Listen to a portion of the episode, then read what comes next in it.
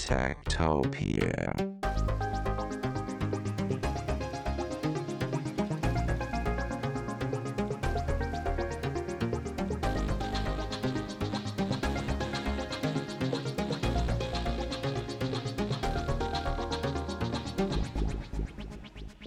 Tektopia er en podcast om mennesker og deres teknologi, udgivet af Ingeniørforeningen IDA i samarbejde med mediehuset Ingeniøren og China Experience, støttet af Innovation Center Danmark, IDA Forsikring og EUT Electronics of Tomorrow.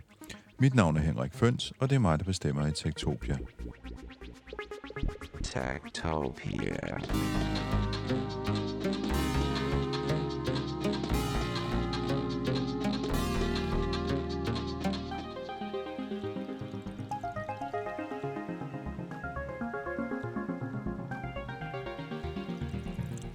Kommer vist ikke længere bag på nogen, at internethandel det har været en kæmpe succes under covid-19-epidemien. Men øh, en ting, vi måske ikke har haft så meget fokus på, det er, hvordan man har leveret varerne uden at smitte folk. Og det viser sig, at øh, robotleveringer faktisk har været ganske populære. Og en af de robotter, der har været den allermest populære, det er sådan en lille fætter, der ligner et øh, køleskab på seks hjul. Den hedder Starship, og den bliver produceret i Tallinn, Estlands hovedstad. Starships øh, små øh, sekshjulede robotter, de kører rigtig mange steder i verden, og den 19. oktober sidste år, der kunne de fejre levering nummer 2 million. Starship har en flåde på omkring 1000 robotter, og de har kørt over 4 millioner kilometer. De kører både rundt i den øh, offentlige trafik og i mere lukkede områder, og firmaet blærer sig med, at de kører i fem forskellige tidszoner, så de er fordelt godt ud over hele verden. Og hvad leverer de så? Ja, de mest populære ting, de har leveret, det er mælk og kaffe, 420.000 flasker mælk, 220.000 kopper kaffe og 106.000 pizzaer, fordi pizzaer, ja, det er der jo ingen, der kan leve uden. Men hvordan startede Starship-eventyret i Tallinn? Ja, det har min kollega Rolf Ask Clausen prøvet at finde ud af.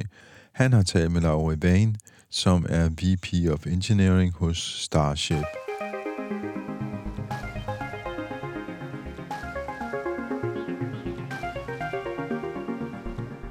the spaceship uh, idea actually started with another space related uh, project before Starship. Uh, so uh, back in 2012, 2013, a group of us uh, were taking part in one of the NASA Centennial Challenges.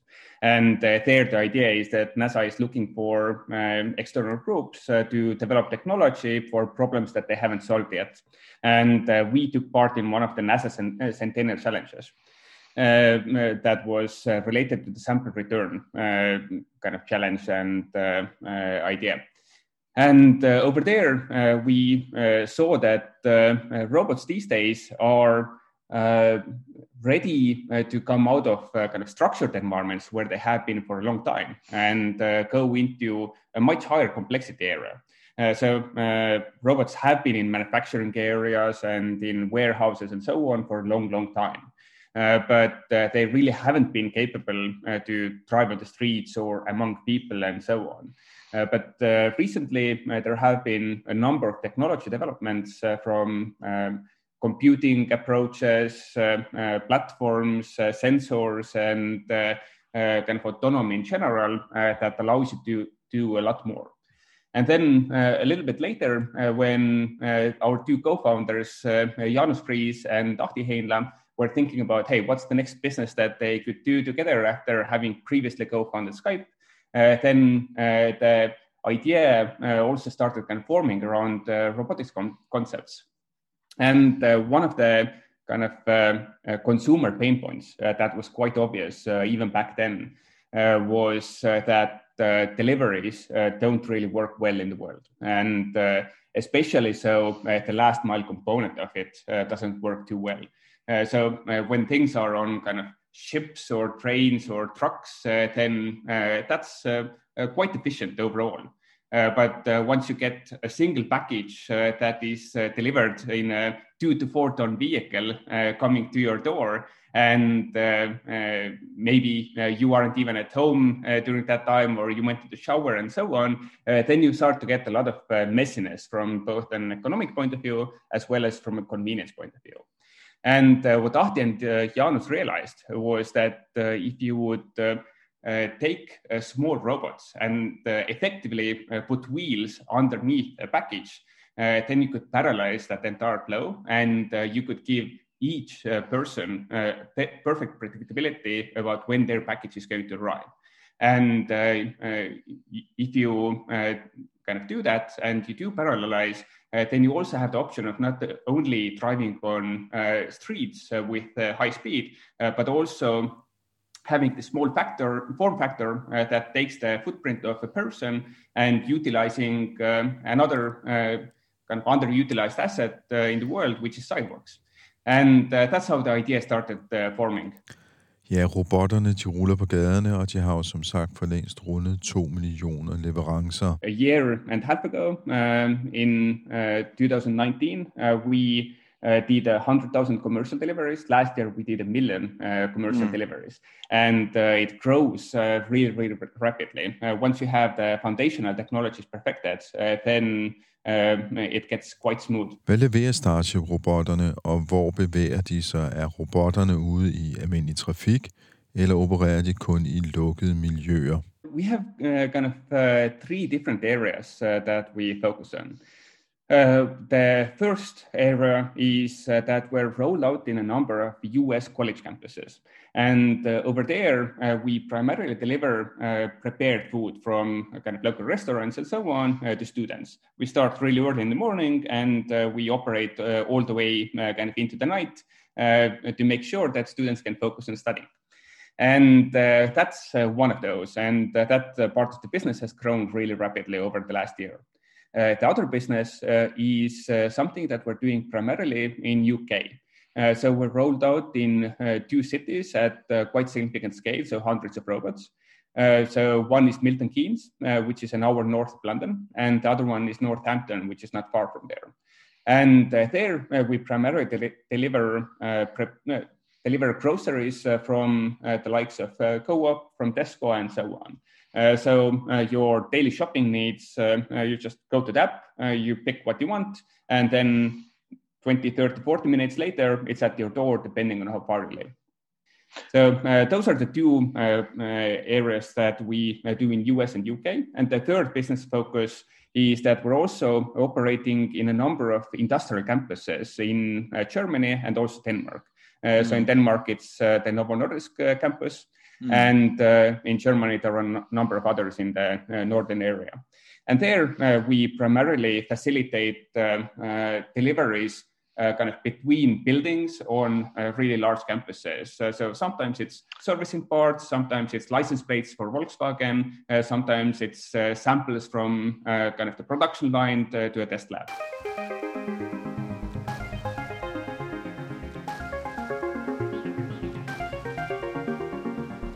Starship-robotterne findes faktisk også hjemme i Danmark, dog ikke på åben gade, men hos Novo Nordisk i Kalundborg.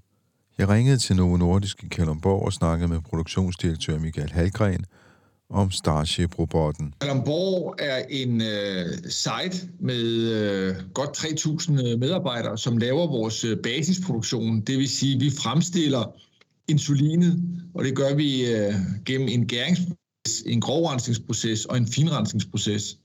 Siten er øh, 50 år gammel, og så er der jo mange fabrikker og, og lager og laboratorier øh, på tværs af site, det her Kalundborg. Så, så det vi tænker øh, robotten ind som, det er jo en, en transportkilde af, af varer, som vi før i tiden øh, enten har øh, hentet vil sige, nærmest på buscykel eller kørt rundt i biler. Øh, så i stedet for at bruge øh, folk, der flytter sig rundt og henter varer, så har vi tænkt robotten ind som et, øh, et, et transportmiddel til at, øh, at transportere varerne på tværs mellem fabrikker, laboratorier, værksteder og lager. Så det, det er grundtanken. Så den er i virkeligheden, hvad skal man sige, en, en afløser for den gammeldags øh, budcykel nærmest, eller måske en lille varevogn?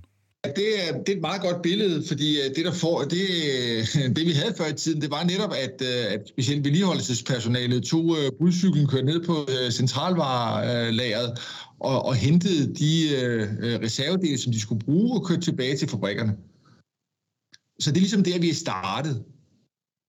Det var der, ideen startede i sin tid. Kunne vi undgå det? Kunne man øh, øh, ringe, skrive ned på lageret og få, få pakket øh, øh, hvad det hedder det, robotten, og så kørte robotten frem og afleverede, sendte en sms til, øh, til modtageren, der så kunne hente sin, øh, sin vare i, i fabrikken. Og så derfra, så, så udviklerne i øh, idéerne så kunne man så det, og kunne man så det, og kunne man så det. Så, så, øh, så via de forsøg og de, de test, vi har lavet, så, så, så kommer der nye idéer hele tiden. Og der, der, der udvikler det sig så. Nu, nu ser du nye idéer. Det vil det sige, at I, I er med til at øh, hvad skal man sige, udvikle det, som robotten kan, fordi I har nogle specifikke ønsker eller krav? Altså ikke så meget det, robotten kan den kan jo transportere varer, men så øh, når den kommer til øh, en fabrik for eksempel, øh, øh, i stedet for at man så øh, skal klæde om for at gå ud og hente varen, kan man så forestille sig, at der er en der modtager robotten, der så tømmer den, øh, og, øh, og så flytter varen ind på et andet klassificeret område, så man ikke skal, øh, skal op, for eksempel. Og i den anden ende kan man jo forestille sig til sidst, i stedet for at der er mennesker, der skal pakke robotten, kan man så fra, fra, fra reservedelslageret pakke robotten med en robot. Så hele, hele forsyningskæden den bliver automatiseret. Og næste tanke er, hvis man så kan køre med reservedel, kan man så køre med, øh, med kan man få øh, en robot til at tømme robotten og sætte laboratorieprøverne i køleskabet. Og sådan, sådan automatiserer man øh, et nyt step i, i forsyningskæden hele tiden. Og, og det, der vel er nyt ved det, er, at, øh, at øh, den her sådan Starship øh, transportrobot, den kører rundt, hvad skal man sige, ude på gaden, så det ikke er et lukket system, fordi robotter har jo vel været en del af processen i mange år. Altså jeg tænker indendørs robotter. Det er rigtigt. Siten her er en lukket produktionssite, men øh, der, er, der er trods alt øh, cirka sådan en halvanden gange en kilometer øh, på kryds og tværs mellem, øh, mellem mellem øh, den ene ende til den anden i sejten. Så, øh, så, så det er det, at, at robotten kan køre på øh, vores veje og cykelstier mellem, øh, mellem fabrikkerne, som er det nye. For du har fuldstændig ret. Robotter, robotter øh, indendørs har jo eksisteret i, øh, i mange år. Nu taler vi jo her i podcasten på specifikt om, øh, om den estiske Starship-robot. Øh, hvor, hvor mange har I af dem, og hvorfor har I valgt lige nøjagtigt den type øh, robot? Vi, øh, vi valgte den, øh, kan man sige, fordi øh, mm, det var ligesom den, der var længst fremme på det tidspunkt, hvor, hvor vi gik i gang. Øh, jeg mener, vi har cirka fem, fem Starships, som, øh, som kører øh, mellem fabrikkerne. Så grundet det, det var den, der opfyldte det behov, vi havde der i 2019, da vi, øh, da vi startede med det, faldt valget på den. Vi synes, den passede bedst til, til det behov, som vi havde. Har den så har den levet op til forventningerne? Det, øh, det må man sige. Altså, når vi kigger øh, ind i tallene, så, så har den haft over 3.000 leverancer. Den leverer med en, med en sikkerhed på 99 procent. Og, øh, og den har ikke været anledning til nogen øh, øh kan sige, ulykker, eller det vi kalder near misses, altså bare i nærheden af, af near misses. Og øh, sådan en, øh, en meget episode med den, hvor den, øh, hvor den øh, kørte ud på vejen, og så var der en lastvogn, der havde sådan ulovligt parkeret sig og, og kørt sit læserampe ned, og så kørte Starshipen sådan halvt op af læserampen, og så fandt den ud af, at det var ikke, det var ikke den normale rute. Så den bakkede ned igen og kørte, kørte ud om lastbilen og så til, tilbage på værkstedet. Så, øh, så det var sådan set overraskende over, at den var, øh, du vil sige, så intelligent. Så jo, vi er, den, har, den har levet meget, meget fint op til, til, øh, til det, vi kunne forvente af den. Den har nogle, øh, nogle faste ruter, den skal køre, køre af. Men i og med, at det er intern trafik på vejene, både af biler, lastbiler, cyklister og, øh, og gående, øh, så skal den jo være i stand i det landskab, for, fordi det er jo ikke en rute, hvor kun den kører ikke et beskyttet, øh, lukket stisystem, kan man sige. Den, øh, den kører jo på øh, veje og cykelstier. Hvor, hvor, hvor mange af de her Starships forventer I at rulle ud? Altså, hvor mange skal ligge og køre rundt på jeres produktionsfacilitet der i Kalundborg? Så længe vi har øh, kun snakker reservedelen, så er sådan en, en 4-5 stykker, det, det er sådan set nok til det behov. Men når vi begynder at snakke øh, laboratorie og prøver, og øh, prøver så, øh, så, er det, så er det i hvert fald en fordobling øh, af antallet. Men vi har en lille udfordring med det, fordi vores laboratorier ligger den anden side af en jernbane, og vi har en jernbaneoverskæring, så det, det at få en robot til at, øh, tilladelse til at køre over en jernbaneoverskæring, det bliver nok en udfordring, når vi når dertil. Man skal jo vende sig til, at, øh, at øh, en robot, som måske læsset vejer øh, 5 kilo, øh, måske op til 10 kilo, hvis den krydser, krydser sådan en bane, hvad, hvad kan der så ske? Hvordan ser risikoprofilen på det ud? Og så skal man have taget de rigtige forholdsregler til, at, at det kan ske sådan er det jo med teknologi, men man, man, møder, man møder nogle nye problemstillinger, og så må man se, hvordan kan man, øh, hvordan kan man løse de problemstillinger. Da du ryser fremtidsperspektiverne op før, der øhm, snakker du en del om, hvordan robotter de kan erstatte menneskelig arbejdskraft. Det er der jo nogle, øh, hvad skal man sige, nogle røster rundt omkring i samfundet, der har været relativt bekymret for det her med, at robotterne erstatter menneskelig arbejdskraft. Altså ser du øh, en, en større robotisering og måske færre levende mennesker i jeres produktion? Øhm, det gør jeg helt sikkert.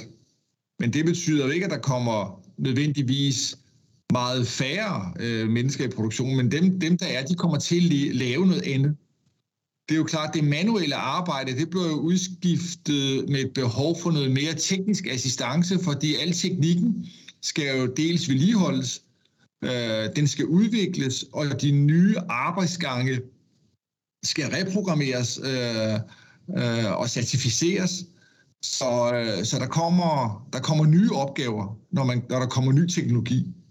Dybest set er det jo sjældent, at man har set, at øh, teknologi øh, som sådan har ført til arbejdsløshed. Det har altid ført til, til noget mere end noget andet. Og der er jo ingen tvivl om, øh, det eksempel, jeg plejer at bruge, der er jo ingen tvivl om, at øh, øh, øh, hestevognen, der var garanteret mange kuske øh, og vognmekanikere, der var bange for deres job. Øh, det har nu et sted kommet, at der er kommet flere biler, end der var heste. Øh, så der er blevet mekanikere i stedet for og, og udvikle øh, af, af bilteknologien. Så, øh, så jeg, jeg, jeg ser teknologien som noget, der flytter øh, det, vi laver, øh, til nogle nye områder. Udvikling driver jo udvikling, og det vi oplever på, øh, øh, på siten her, det er jo, at øh, vi ekspanderer og, øh, og vi ekspanderer også med brug af, af ny teknologi mere øh, generelt. Så, øh, så, så derfor så er der, så der, der, der er masser af muligheder for at, at lege med ny teknologi, og, og som giver en masse mulighed for, for, for nye unge ingeniører, som, som gerne vil ned det, det spor, og synes, at det er, det er fascinerende. Øhm, og dybest set så er vi jo, når vi, når vi snakker øh, autonome øh, køretøjer, i, i sin meget, meget øh, spæde vorden, må man sige, at, øh, at, at, at vi laver jo stadigvæk forsøg og udvikler. Så det er et område, der er, der er store muligheder indenfor. Så det, det du siger, er I stadigvæk på, på forsøgsstadiet med, med de her Starship-robotter? Ja, det, det vil jeg sige, det er, det er hele landet jo, fordi øh, det er jo ikke sådan helt fuldstændig øh, øh, krystalklart, øh, hvad man må og hvad man, øh, hvad man ikke må, og hvad der er lovligt og, øh, og, og hvad der er ulovligt. Øh, man føler sig jo lidt frem, og, og så flytter grænserne jo efterhånden, så der kommer mere og mere erfaring for, hvad der, der er muligt. Og vi kommer til at se det samme inden for selvkørende biler. Ikke? Altså bilerne er automatiseret til Øh, grad i dag. Du kan jo dybest set godt slippe rettet, men det er ulovligt. Øh, men teknologien udvikler sig, og det gør den jo også inden for selvkørende øh, robotter til transport. Så, øh, så det, er jo, det er en meget, meget spændende tid, vi er i, hvor, hvor man sammen med den lovgivende del af landet skal finde, skal finde ud af, hvordan, hvordan udvikler vi det her på en sikker måde, øh, og hvordan kan der, kan der lovgives øh, på området det er utrolig spændende at bevæge sig sådan på kanten af, hvor, hvor teknologien øh, den ligger.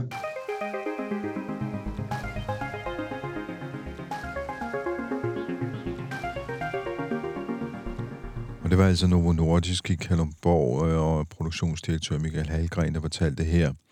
Men lad os vende tilbage til Laura Vane i Tallinn, VP of Engineering hos øh, Starship, og lad os gå lidt dybere i teknikken bag Starship. Uh, there are quite a few advantages uh, uh, if you uh, kind of kind of run it more vertically integrated. So if you uh, just build the robots, then you also need to kind of make sure that you can implement and integrate it and so on, and that takes time to develop. And also, there are a number of services that make sense to uh, uh, Uh, offer uh, more globally. Uh, for instance, servicing insights uh, for the robots. so we drive millions of kilometers, which means that the robots do need to be serviced sometimes. distributing those spare parts, the kind of maintenance requirements, and so on is something that we do centrally. though lighter duties, we also have sometimes partners do. there are other things like uh, optimizing the network and uh, kind of mapping services. Uh, so one of the difficult challenges uh, with robots that operate in the wild is um, uh, that uh, for one, robots typically wouldn't even know where they are, right? localization or positioning is one of the foundational technologies that enable Starship to work. you might think that GPS is something that's kind of good enough, uh, but since uh, robots uh, mostly drive in urban tunnels between buildings and so on, then you get reflections of signals and so on. And the precision is not nearly good enough. so Starship makes use of a computer vision based system uh, that allows us to position with a two centimeter level accuracy. And uh, that's something that requires kind of uh, mapping and uh, uh, monitoring and so on. So that's a, a central service that uh, we provide. And there are a number of other things on top of that. Also, Starship kind of um, never uh, looks to be 100.0% autonomous. The robots can always come to a safe stop on sidewalks. And uh, we uh, have uh, kind of a network of uh, remote operators that can come uh, in and uh, help people. And that's particularly useful on kind of residential areas where you might interact with kids and dogs and all sort manner of things on sidewalks. but it's also useful in other areas. So for now, uh, Starship uh, does focus on uh, kind of the end-to-end business, and we're working with partners for specific applications. And we have local kind of businesses in a number of markets that help us to offer these services. So, so, we do have operating centers across the world. Uh, so we have some in the States, some uh, in Thailand and elsewhere, and uh, it depends on the particular setup. And uh, in each uh, uh, country that we operate in, we also have kind of local support staff over there and so on that operates the robots but you don't need a local support or control center for for each uh, use case. Yeah, uh, you don't. And also, uh, there are kind of a myriad of different uh, scenarios that you might need uh, uh, remote assistance. one is when you first launch somewhere, then you might want to do mapping, and that's something where somebody needs to plot out kind of. which areas are whitelisted for driving, which aren't, how you do the positioning maps, and so on. for some other cases, it's kind of really simple uh, A/B decisions. That uh, uh, if, let's say, in a residential neighborhood, uh, there's a flood or uh, there's road construction, uh, then an operator can make a really quick decision on, hey, this road is blocked for 24 hours, and robots automatically kind of reroute around the block. Mm. And uh, sometimes uh, there are also more uh, complex uh, scenarios where uh, you might need uh, slightly more operator time. so these kinds of interactions vary quite a bit. but these days, they also get kind of less than less necessary. So every day, Starship robots globally do 40 to 50,000 road crossings and many, many kilometers of driving and the vast majority of those are completely kind of autonomous with the robot operating itself. And for that, it has uh, kind of a sophisticated sensor suite that get, creates a public awareness uh, around it and allows it to operate safely and uh, speedily and so on, uh, so it can offer the best delivery services to end customers. Spørgsmålet er, om man kan sammenligne de små øh, køleskabslignende sekshjulede robotter med selvkørende biler. In a way, uh, if you look at the uh, self-driving cars, uh, then they drive sometimes at really high speeds, and their braking distance might be 100 meters, uh, which means that you want to see 200 meters ahead of you and uh, do it really, really well. Uh, for uh, Starship robots, we drive at walking speed, uh, which means that the kind of distance that we need to see is much less. we don't need to see what's happening in 200 meters, but we do need to be aware of kind of the social bubble around the robot. so we kind of don't need to go as far and maybe have as high of a frame rate, uh, but we also need to deal more with social interactions and so on, uh, which self-driving cars don't because their environment is a lot more structured. Uh, so it's simpler in some ways, but it's also more complex in other ways. Uh, but yes, the sensor suite is uh, quite uh, similar. The robot itself um, uh, is effectively a self-driving uh, device, right? Uh, so uh, it obviously has a drivetrain. Uh, so uh, it has six wheels for good traction in all sorts of different weather. It also has kind of a, a clever differential steering and bogie system that allows us to up, climb up curbstones and so on in those few areas um, in cities where maybe sidewalks aren't accessible enough and so on. And uh, uh, the uh, drivetrain has kind of a couple of other features as well. Then uh, we obviously uh, inside of the robot have the most important part, which is the, the 60 liters of empty space. Uh, and there we carry the payloads that the customer really most cares about. but in the sides of the robot all around, we have different kinds of sensors and kind of actuators and so on. Uh, so uh, the uh, robot is securely locked. So for that, we have locking systems. Uh, the uh, robot has a main compute uh, system that kind of does all sorts of autonomous driving calculations. Uh, we have four radars uh, all around the robot uh, that gives us visibility of cars quite far away. And um, we also have nine uh, cameras uh, that we use in mono as well as uh, stereo. And we have three additional time of flight cameras that kind of uh, projects out uh, infrared light and then listens to the reflections. And for each pixel, you can see how far that object is. So you effectively get kind of a point cloud. Uh, and also, we have eight ultrasonic sensors.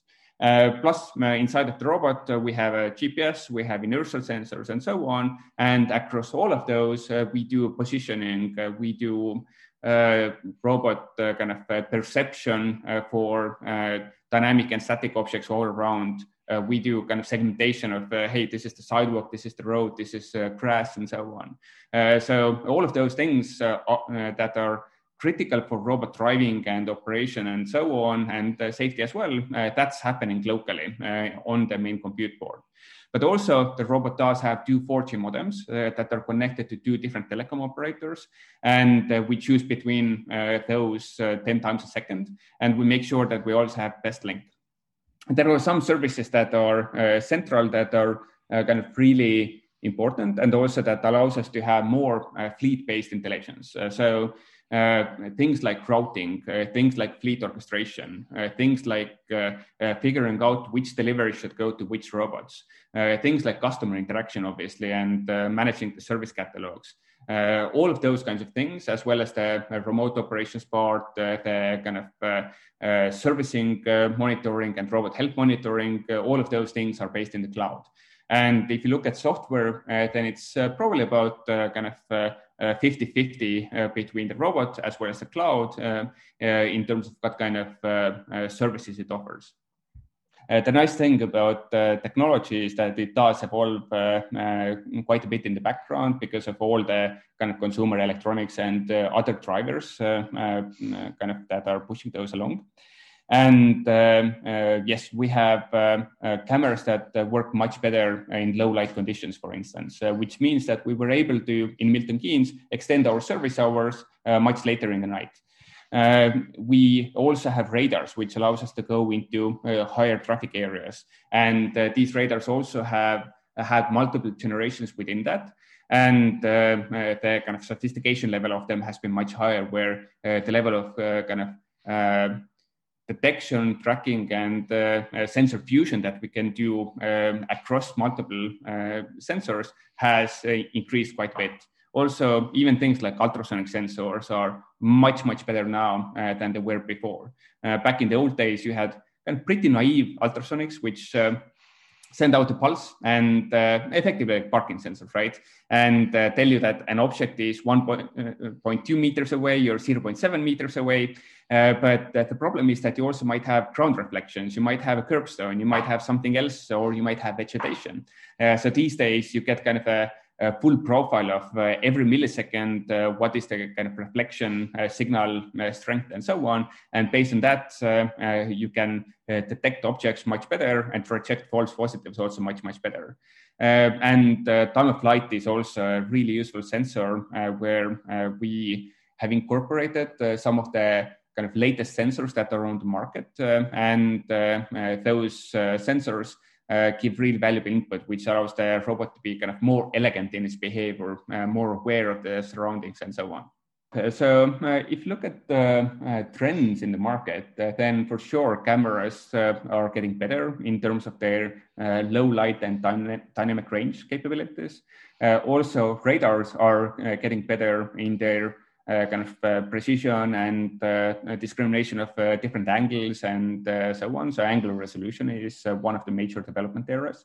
Uh, also, time of flight sensors, they increase in range. Uh, also, the light emitters for time of uh, flight sensors uh, allow you to be kind of uh, more agile and selective, perhaps. Uh, so you might sometimes care about just a flat bubble around the robot and care about all areas equally, but you might also care about uh, kind of an object that maybe is moving somewhere or maybe uh, can focus on the road uh, where cars are uh, coming from and uh, uh, get much deeper kind of penetration in there, which means that maybe you will focus the light more towards that. so there are kind of solid state technologies that are enabling you to do a lot more of that. Also, like Starship philosophically has been anti-lidar or not a fan of lidars, um, mm-hmm. uh, unlike a lot of uh, self-driving technologies. Um, and uh, primarily, it's because it's a big, bulky, expensive sensor. Uh, but uh, uh, there are really interesting sensors that are coming out in kind of two years, three years, four years from now that are much more uh, kind of uh, modular, uh, more solid state, and that can be incorporated into a device in a much more integrated way. Uh, so uh, we might eventually, uh, when it gets to kind of a good maturity and reasonable pricing level, also look at that. so it's going to be a mix between incremental developments as well as entirely new technologies. Uh, it might be valuable uh, to also provide some services for municipalities. We do do things like uh, uh, kind of look at the, the, latency of 4G connections across different telecom operators. And uh, we have, uh, in the areas where, where we operate, we have some of the best latency maps that exist, probably better than the telecom operators themselves have. So having a persistent kind of set of agents that drives um, around is a really valuable thing. And also uh, things like sidewalk quality uh, we can monitor and we can perhaps tell the local municipality that, uh, hey, uh, there's a pothole developing over here. Or maybe uh, this is an area uh, where kind of there's accumulation of water and maybe drainage isn't good enough and maybe cars splash water onto pedestrians all the time and perhaps you should take a look at that. so there are things that we do kind of become aware of uh, that would be valuable to the society in other ways uh, than just deliveries as well. You could also imagine that the police would be interested sometimes, you know, because the, the robot was in the area when the car was stolen and mm. maybe it has some footage yeah, uh, uh, that's uh, one of those kind of sensitive topics where obviously, uh, if we witness a crime, uh, then it's important to uh, make sure that we also kind of help out there. but also, there are limits to kind of what data we even collect. Mm. And if you look at the sensors, so if you take kind of 10 cameras, radars, other sensors, then it's a prohibitive amount of data to even record. So, so we might uh, have like a rolling buffer for safety reasons for tens of minutes, uh, but we won't have uh, a like super uh, long time window or anything. Uh, pr- partly uh, because it's prohibitive, but partly also for privacy reasons. so it's kind of a, a, mix between the two. But one thing that we could perhaps do is, let's say there's a report of a fire or something, then one of the options is that uh, you could perhaps dispatch a Starship robot over an API uh, to the location and maybe do a survey uh, before uh, the fire uh, department gets there. And perhaps they have a better idea of do they need to send one or four trucks mm. to actually put out the fire.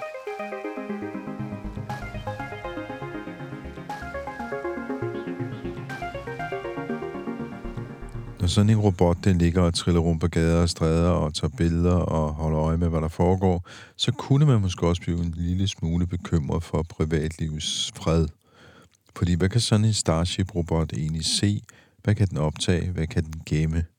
If you do operate the cameras in public environments, then you do want to be really mindful about it. Even for those remote operator scenarios, uh, we uh, deliberately obfuscate and uh, blur out uh, the kind of uh, top parts of videos so people's faces would be blurred and so on. Uh, so we only kind of need enough sensor awareness to make safe driving decisions. And beyond that is really unnecessary. And we deliberately do not collect those kinds of interactions. Vi ved alle sammen, hvordan vi hele tiden forstår vores cykler. Men hvad med de små robotter? Bliver de aldrig stjålet? Og hvad med det, de transporterer rundt? Bliver det heller ikke stjålet? Yeah, exactly. So uh, robot is one side, and uh, the robot probably is objectively more expensive uh, than what's inside of there. The other thing is that yes, uh, you can sometimes also have uh, goods that are valuable. Uh, so you can have higher value baskets uh, uh, from a grocery store or something like that. But we typically do not offer really consumer electronics or those kinds of things that have resale value. Typically, you would get like a, a liter of milk and a bag of potatoes and some other things. So stuff that you would want to have for dinner, but it's really cheaper to buy those uh, rather than face uh, the risk of criminal prosecution uh, for having stolen kind of a robot and goods and so on. Uh, so uh, that isn't really a concern that uh, we have had originally. Of, it, of course, we weren't sure kind of what would happen in the world and so on. But over the last million deliveries, we see that we way, way um, kind of over prioritize that use case, and that's not really too important part of it is also because of the kind of design of robots and our community outreach. So uh, in Milton Keynes and so on, uh, kind of they really love us uh, over there, and we are a valuable part of the community. Uh, there are deliveries that uh, kind of parents order for their kids because kids uh, want to hug the robot and mm, so on. Of course. And that makes it kind of a friend of the community, and I'm sure that's part of the reason why that's not as pronounced. But the other part is just kind of criminals are also rational creatures. And if you think about the payoff versus the risk, uh, then it just doesn't make Og så er der spørgsmålet om ulykker. Hvor mange ulykker har en Starship-robot været involveret i? Undgår den ulykkerne på grund af sine sensorer og sine kameraer, og fordi den kører så relativt langsomt? Uh, so uh, the uh, way we think about it is rather how many accidents we avoid. Uh, so Uh, if you have, let's say, trucks or something uh, delivering goods, uh, then there's just a base load of accidents uh, that you will have uh, per kilometer. Uh, and if you can offload those deliveries um, to devices that are really lightweight and passively safe and so on, then that's something that is really useful. that said, of course, if you drive millions of kilometers, you will have like some bumps or scratches and so on that you have.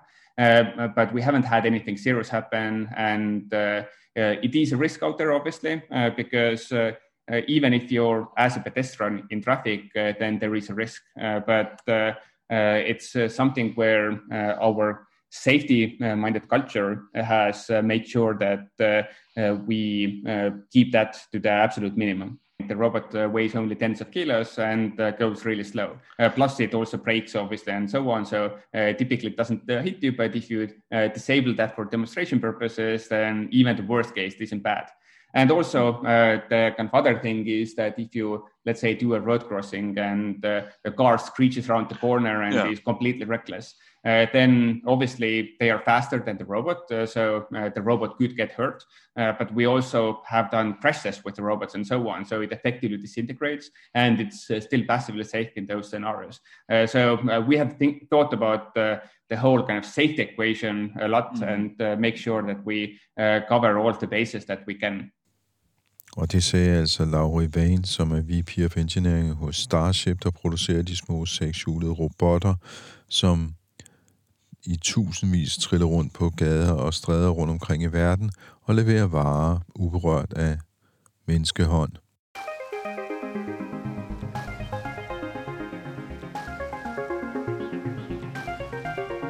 Denne uge har vi også fået et øh, podcast fra Ingeniørens podcast, Transformator. Vi skal gøre det grønt at flyve. Og derfor vil regeringen sætte et ambitiøst mål. Senest i 2025 skal danskerne have mulighed for at flyve grønt på en indrigsrute. Og senest i 2030 skal vi kunne flyve helt grønt, når vi flyver indrigs i Danmark. Bliver det svært? Ja. Kan det lade sig gøre? Ja, det tror jeg. Statsministeren tror, det kan lade sig gøre. I årets første transformator vil vi gerne samle op på talen og starte året med et bud på et svar. Vi skal ikke se på, hvad vi tror, vi skal se på, hvad vi ved om fly og grønne brændstoffer. Hvad vi gerne vil gætte på, er imidlertid, hvorfor regeringen så gerne vil hælde grønne brændstoffer på fly, i stedet for på alle vores dieseltog. Et hurtigt bud for vores togekspert lader imidlertid ikke nogen tvivl tilbage. Selvom jernbanen er det åbenlyse, mest attraktive øh, transportmiddel, når det gælder energieffektivitet, så er det ikke særlig sexet. Det, ser ikke særlig, det, er ikke, det er ikke rigtig noget, man har lyst til politisk at tale om. Lyt med i denne uges Transformator, hvor vi tager fat i grøn flyvning og kommer med et par bud på en løsning, som vi selv synes er bedre end regeringens. Du har lyttet til øh, Tektopia. Vi udkommer hver eneste mandag på din foretrukne podcast-platform. Du kan skrive til mig, henriksnabelag.tektopia.dk med ris og ros. Du kan finde vores øh, tidligere udsendelser på tektopia.dk. Du kan følge os øh, på Instagram og Twitter, der hedder vi snabelag.tektopia.dk. Så kan du deltage i teknologidiskussionen i vores øh, Facebook-gruppe, den hedder Tektopia Backstage. I denne uge fik jeg hjælp til at producere Tektopia fra Rolf Ask Clausen, der havde talt med Starship i Tallinn, og fra Veronika Bolin. Mit navn er Henrik Føns. På genhør i næste uge. Techtopia.